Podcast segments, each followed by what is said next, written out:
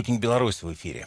Парламентские выборы в Польше состоятся в ближайший уикенд, в воскресенье 15 октября. О том, как э, чем это все может закончиться, поговорим с известным аналитиком. Ольга Лазоркина, аналитик Белорусского института стратегических исследований. У нас в гостях. Приветствую вас, Ольга Игоревна. Здравствуйте. Знаете, периодически общаюсь с польскими экспертами. Некоторые из них утверждают, что э, политика и Варшавы управляют в Вашингтоне, а экономикой в Берлине. Вот насколько правы эти эксперты? Это очень расхожая такая фраза стала, и она очень уводит вот, понимание ситуации от того, что есть в действительности. Ведь когда мы говорим э, об управлении, используем это слово, это значит, что процессы полностью находятся под контролем какого-то одного центра, в данном случае речь идет о Соединенных Штатах, а, и ситуация контролируется по всем фронтам. Но э, так ли это на самом деле? И э, здесь вопрос сразу встает о том, э, э, о том, что э, насколько вообще Соединенные Штаты в состоянии контролировать какое-либо государство, есть ли у них на это время и возможности? Ну, у них неплохо получалось до последнего времени. Нет, ну давайте разберемся с так. этой ситуацией, что, что мы понимаем. И э, мы очень сильно принижаем роль Польши. То есть Польша у нас получается совершенно не в фокусе. Это государство, которое э, находится под э, гнетом, зависимостью и э, вот под Вашингтоном полностью. Но на самом деле Польша является достаточно самостоятельным государством. И Соединенные Штаты имеют такую политическую культуру, которая не предполагает полного вмешательства в дела каких-либо стран те э, сегменты, которые мы видим на сегодняшний день и говорим, что они являются проамериканскими, провашингтонскими, так ли это на самом деле? Это, это тоже очень большой вопрос и не такой однозначный. Э, если бы ситуация была настолько управляемой, то мы бы не говорили о черных лебедях вообще, потому что управление исключает э, появление каких-либо непредвиденных э, ситуаций у Польши есть своя история отношений с Соединенными Штатами. И она очень непростая. Она не такая однозначная. Мы на сегодняшний день э, сосредоточили свое внимание на периоде Дональда Трампа. Да, она была очень красивая, очень бурная, с заявлениями, с обменом визитами и президента Соединенных Штатов, и Анджей Дуда предлагал знаменитый свой Форт, Форт Трамп, Трампа, да, который взорвал американскую общественность и здесь европейскую. Но чем это все закончилось? Ведь градус э, вот, внимания к Соединенным Штатам и э, вот та эйфория, которая была у Польши по отношению к Америке, она закончилась ровно тогда, когда объявили о победе Байдена. Байден пришел э, к власти в январе, то есть он вступил в должность, это уже был следующий год. А, и э, отношения Байдена с Польшей, то есть администрации, я бы сказала, с Польшей, были совершенно иными совершенно иными. Э, противостояние по линии Варшава-Вашингтон началось сразу. Мы просто немножко забыли об этом. И вот та история э, отношений США и Варшавы, которую мы видим на сегодняшний день, она во многом развивается под давлением внешних обстоятельств, а не в том естественном русле, в котором бы она была при администрации э, Байдена. Ведь поляки делали очень громкие заявления относительно того, что Вашингтон не, не следует в русле вот той повестки, которая была. То есть все, что было наработано, оно фактически куда-то ушло. И они очень сильно стали диверсифицировать свою внешнюю политику. Поэтому если бы не СВО, а еще раньше я бы сказала, СВО это все-таки вторичный для меня. Если бы не события в Беларуси 2020 года, то мы бы увидели совершенно другое управление, так называемое, Вашингтоном, а вот Польшей. То есть вы хотите сказать, что поскольку в 2020 году не получилось, то и Нет. повестка изменилась? А что? Нет, а в 2020 20 э, год э, в Беларуси дал возможность Польше, а потом и нашим соседям э, заставить Соединенные Штаты двигаться в другом направлении. Это был шанс схватить за горло великие державы для того на основе ценностей. Вот никогда не было такой возможности э, использовать ценности против своих же союзников. И э, когда... Э, Давайте пример приведем. Как да, это работает? Э, это э, работает на примере Литвы. Э, когда Литва неожиданно для всех, и до сих пор никто не понимает, вдруг э, стала э, разговаривать с Китаем с точки зрения и вообще с позиции великой державы. Когда было открыто представительство Тайваня, когда разгорался вот весь этот То скандал. есть это был не личный такой такое хулиганство Ландсберга нет, нет, нет. Если мы говорим об управлении, то какое может быть хулиганство? Здесь нам нужно как-то вот, э, вот, вот, вот, в это, вот видите, сколько вопросов сразу э, возникает. Клубок. Потому что, да, потому что получается клубок. И на этот клубок можно смотреть очень и очень по-разному. А вот как американцы умеют управлять, вмешиваться в процесс. Вот это было совсем недавно, э, когда в Варшаве э, заявили о разработке закона влияния российского вот на внешнюю политику, и там создавалась специальная комиссия, которая должна была расследовать, насколько российские, пророссийские политики оказывали влияние на Польшу, то есть внутри страны. И президент, это был беспрецедентный и для Польши в том числе акт, э, президент подписал соответствующий э, указ, но выступило э, посольство Соединенных Штатов Америки. Марк Бжезинский заявил очень жесткую позицию, и в Вашингтоне сделали то же самое, и он был отозван. Марк ведь Бжезинский, как в, интересно. Польские, ведь польские аналитики, вот та часть, о которой да. вы говорите, она была страшно возмущена этим фактом. Как, как, как это вообще возможно?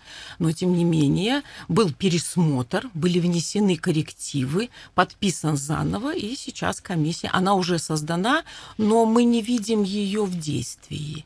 То есть вот то, что разворачивалось э, буквально полгода тому назад и объявлялось как чистка в рядах, она уже практически закончилась. Может быть, потому что выборы как-то не хотят ну, а это, было, а, это, а это было до выборов. Как раз эта комиссия создавалась под выборы, потому что основной кандидатурой, который там должен был попасть угу. под расследование, это был Туск. Угу.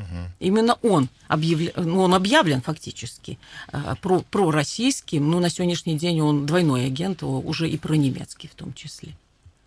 Да уж. Поэтому я бы смотрела на ситуацию э, немножко глубже. Угу. А, и э, роль Беларуси вот во всем этом, она очень-очень велика, потому что появилась возможность... Может быть, не роль, а фактор?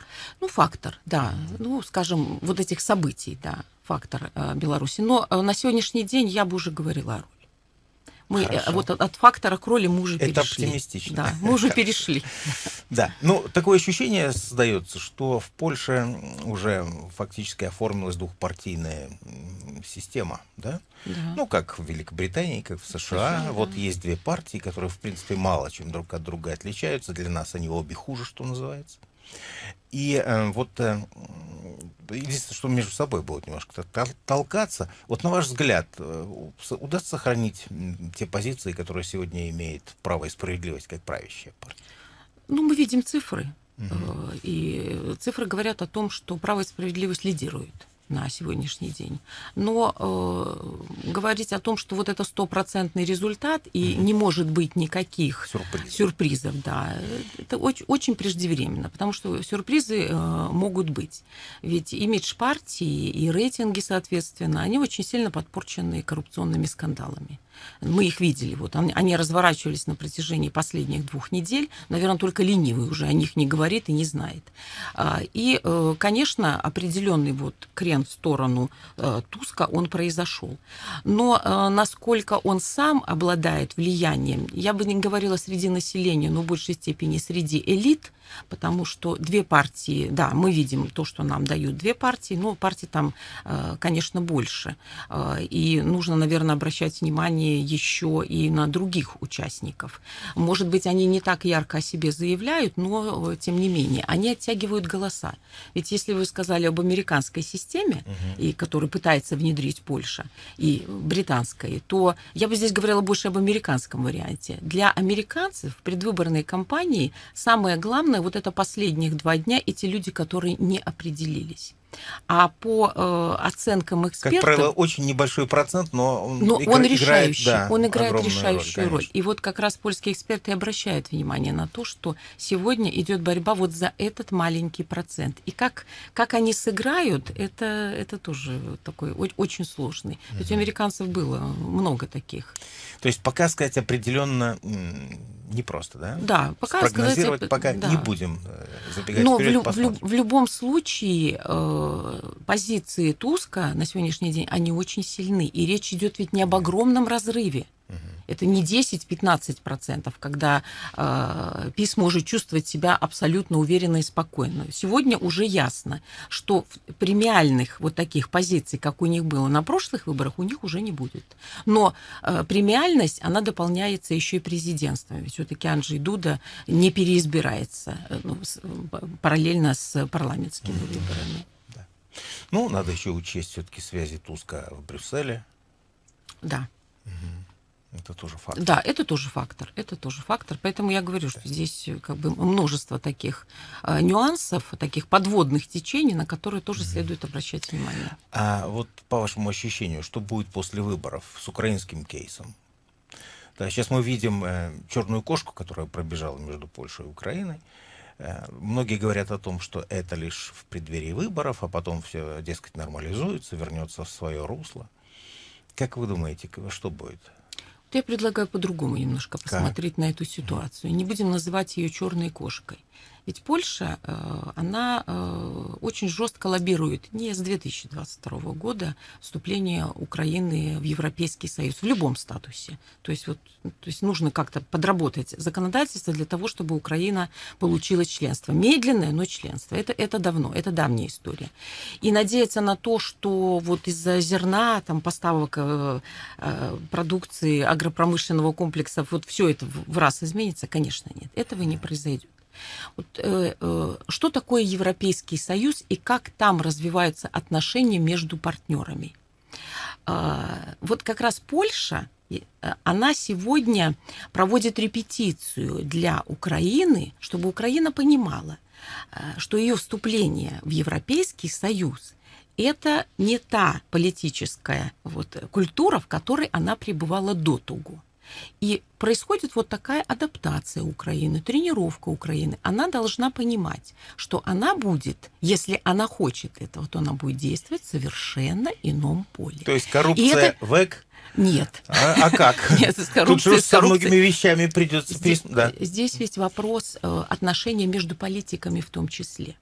Потому что те заявления, которые делает Зеленский на протяжении двух последних лет, ну, вот еще двух лет, наверное, нет, и э, с 22 года, то э, это заявления, которые ломают всю политическую культуру Европейского Союза.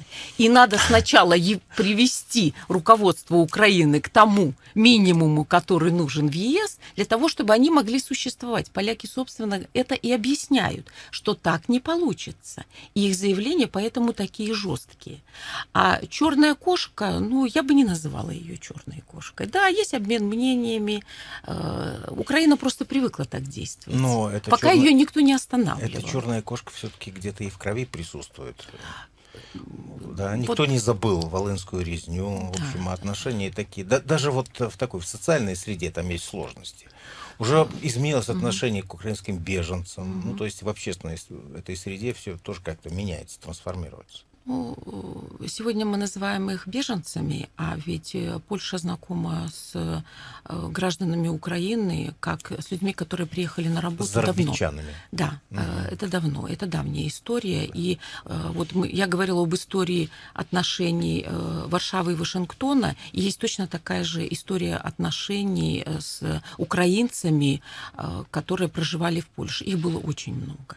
Угу. Люди, которые приезжали не на постоянно, но они жили достаточно долго, они приезжали на работу. И там тоже есть э, своя история. И вот э, если другие страны в большей степени столкнулись впервые с э, вот, массовым таким, массовой миграцией украинцев, то поляки прекрасно знают, э, как с ними взаимодействовать. И проблемное поле они тоже знают. Да, но одно дело приехать клубничку пособирать да, у хозяина, ну это, конечно, а другое конечно, дело, когда другое. приезжает на хорошей машине предприимчивый находчивый, верткий такой, значит, человек и начинает открывать там свой бизнес. Причем так делает это довольно активно. И, кстати, уже поляки об этом говорят, что ну как-то у нас тут все очень активно развивается. Ну, это говорят не только поляки, сегмент. вот этот, вот этот украинский сегмент, да, он, он есть уже и в других странах, и по инфополю это очень заметно. А, но вот политический контекст, о котором вы упомянули, конечно, он будет играть свою роль. Э, Польша – это такое государство, которое немножко застряло, но в отличие от очень многих других, оно застряло в истории собственной, оно увязло. Это как паутина, из которой а, они а не вот могут что, выбраться. Да, а что это за паутина? Как ее можно расшифровать? Э, вот, из чего она состоит? она э, состоит прежде всего из разделов Речи Посполитой. Вот это, это та травма, да, угу. это вот та травма, которая была, и она, ну, она, она передается через поколение, и, к сожалению, элитами она поддерживается. И, э, и вот э, если мы посмотрим на историю начала XX века, когда э, Речь Посполитая вот в том варианте э, с Юзефом Пилсудским восстановила свою независимость, вот этот его большой проект, а, то они сделали ставку точно так же, как и сегодня, а, на образ внешнего врага есть враг внешний. И только ну, враг позволяет, да, позволяет вот консолидировать нацию. А, ну, это классика. Но не все страны пошли по такому пути. Э, удивительно, что параллельно с э, Польшей э, ведь выстраивала свое независимое государство Турция. И вот Турция, имея тоже весьма сложный багаж, отказалась от исторической вот этой паутины и пошла по совершенно иному да, пути. Великий Туран хочет построить. Нет, ну, Великий Туран... Вы думаете, это, конспирология? Нет, это не конспирология. А что же, но это все-таки проект. Это а, идея. Ну, э, Кемаль э, Ататюрк, вот когда выстраивал свое государство, то он вот как раз э, на, на пути истории он поставил серьезную преграду. Да, в тот исторический период, да. конечно, это было да. очень все оправдано. Сейчас немножко по-другому все выглядит. Ну, всегда, всегда все, все выглядит по-другому. Да, конечно, мы в других исторических условиях. Ну, поскольку все меняется, может быть, со временем в Польше вызреет какая-то сила альтернативная вот той, которая сегодня правит, да, и которая ей оппонирует активно, может быть, э, все-таки будет что-то такое более здравое, нацеленное на Восток, на сотрудничество, понимающее, что не нужно искать врагов близко, а друзей далеко.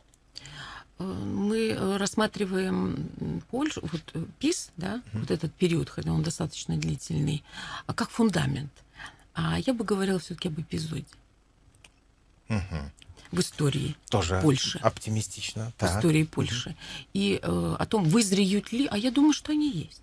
Ну, среди народа, безусловно. Да, я думаю, что они есть. А вот как политическая элит. сила? Я думаю, что есть. Конечно, полякам будет э, очень сложно вот убрать эту историческую, вот эту боль, которая у них есть. Но э, им придется это сделать. И силы, здравые силы, не здоровые. Надо, не надо травмировать эту рану, да? Да. Надо вот, ее, чтобы она а, залечилась. А история еще никому не помогала двигаться вперед. И поляки в конце концов это поймут. А то, что силы есть, так Александр Григорьевич это сказал ну, буквально на днях. Да, вот э, силы. Давайте тогда об элитах поговорим, о польских. А, а что там происходит в элитах? Вот на ваш взгляд. Они каким-то образом озабочены той ситуацией, которая сегодня существует? И в какой своей части? Mm-hmm. Mm-hmm. Я думаю, что озабочены потому что э, вот мы видим даже и по выборам, э, которые проходят, э, ведь Ситуску с легкостью, с легкостью удалось собрать вот этот марш, который был в июне. Он потряс ПИС.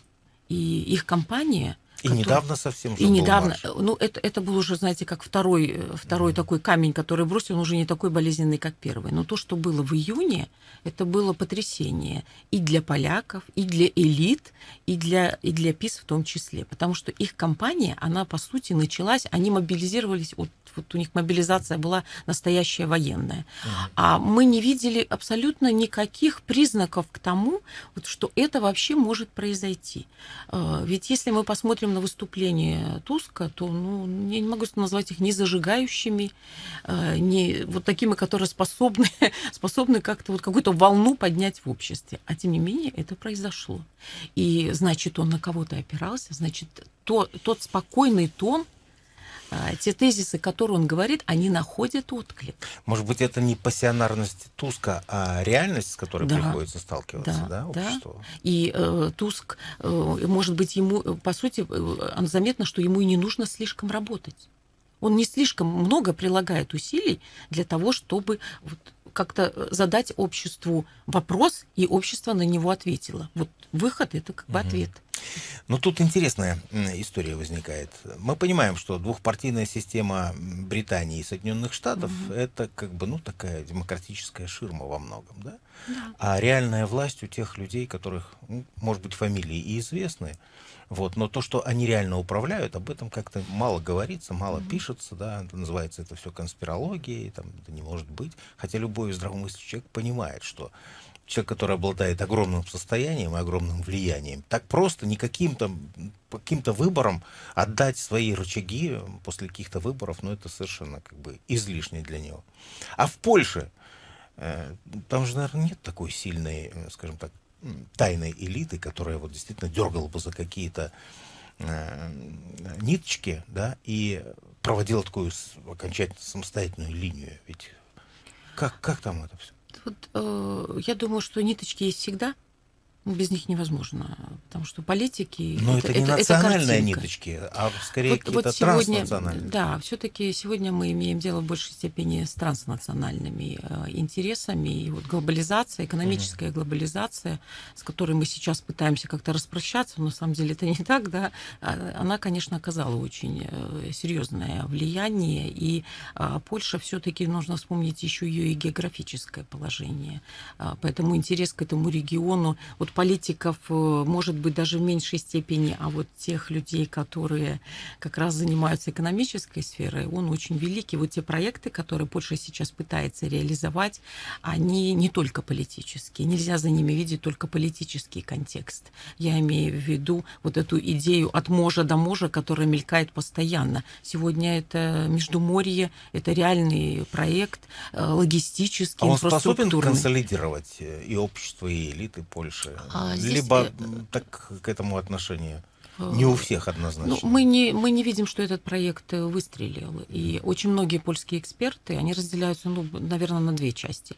Это те, кто говорят, что у Польши, для Польши выпал исторический шанс на сегодняшний день, и она должна его использовать максимально. И то есть это такая линия радикальная, Но я бы их сказала. Их вдохновляет, эксперт. наверное, Украина, эти самые да, пять западных да, областей, да. которые можно освоить. Ну, западные области это тоже из, из разряда конспирологии. А вот э, то, что касается Э, экономическая, то есть а вторая часть экспертов, она а, считает, что польские проекты, польские инициативы, которые выдвигаются в регионе, я имею в виду, они э, очень неоднозначно воспринимаются э, окружением государств, которые есть в регионе, потому что можно, можно, конечно, объявить о том, что мы являемся лидерами в регионе, но ведь для этого нужна очень важная составляющая, чтобы все остальные с этим согласились. А Вышеградская четверка это ну, под мы, что формировалась? Э, вначале она формировалась э, под цели э, интеграции mm-hmm. в европейское сообщество и защиты экономических интересов. Это была очень важная задача, и Вышеградская четверка продержалась очень долго. Но когда туда впустили политику, вот на основе всех вот этих событий, которые произошли, то вот как раз Вышеградская четверка сегодня практически забыли. И Междуморье, которое тоже Трамп вот он его так очень активно поддержал там своим миллиардом, или сколько он там собирался выделить. Было такое большое вдохновение Маловато что-то. Да, ну для, для такого большого регионального проекта, конечно, нет. Ну, э, миллиард, как его, много или мало, все равно его никто не увидел в регионе. Поэтому э, вот здесь можно провести параллель, наверное, с Японией. Это Польша сейчас находится в таком же положении в региональном, как и Япония. Это историческая память, тоже бич, угу. который есть у Японии, есть у Польши. Ведь все помнят Вторую мировую войну не только с точки зрения Германии, ну, да. но еще с точки зрения Польши. Польша тоже э, имеет свои скелеты в шкафу так скажем. Поэтому для стран региона не так все однозначно. Э, и вот все эти моменты, вот весь этот клубок, он тоже оказывает влияние. А что касается э, элит, э, то да, есть точно так же, как и у экспертов. Есть политический сегмент, тот, кто вкладывает большое политическое значение во все это. А есть, несомненно, те люди, которые вот, как бы руководят за занавесом всеми этими процессами. Им очень важно. Если мы не знаем их фамилии, то есть по списку, да, мы знаем Дуда, Муравецкий, Качинский, ну, да. вот это мы все знаем. Это то, что нам фронтир. показывают. Да, фронтир. А э, вот эти люди, они, несомненно, есть. Ну, как, как может быть э, без них? Ну да. Тут самый интересный вопрос все-таки, кого они представляют. Транснациональные корпорации, либо какая-то молодая своя польская национальная ветвь. А я думаю, что здесь нужно комбинировать mm-hmm. и то, и другое, потому что когда мы говорим о транснациональных э, корпорациях, э, там тоже не так все просто. Это как и с управлением. Да? Мне кажется, что все это сеть такая готовая, там все, все друг с другом договорились. Есть определенные подходы, есть определенное мышление и правила игры. Но вот действуют ли на сегодняшний день эти правила игры, я бы тоже поставила под сомнение, потому что слишком пандемия вот когда произошел резкий разрыв цепочек поставок, угу. когда все стали задумываться о национальной экономической безопасности, то вот здесь, мне кажется, перенастройка, она сейчас идет. Мы ее просто, ну, может быть, мы просто не улавливаем. Я не экономист. Я думаю, может быть, экономисты ее и чувствуют. Но она, несомненно, должна. Очень быть. хорошо это чувствуют политэкономы, как да, правило. Да, да, да. Потому что там комбинирование вот этих mm факторов и тех, и других. Да. Ну, интересно, если вдруг случится так, что победит гражданская платформа, это вообще насколько большая головная боль для Дуды в обозримом периоде? Это очень серьезно усложнит э, ситуацию, потому что фактически э, вот эксперты некоторые уже как бы рассматривают, э, что может быть в сценарии. Это не действующее правительство. И о правительстве нужно еще договориться.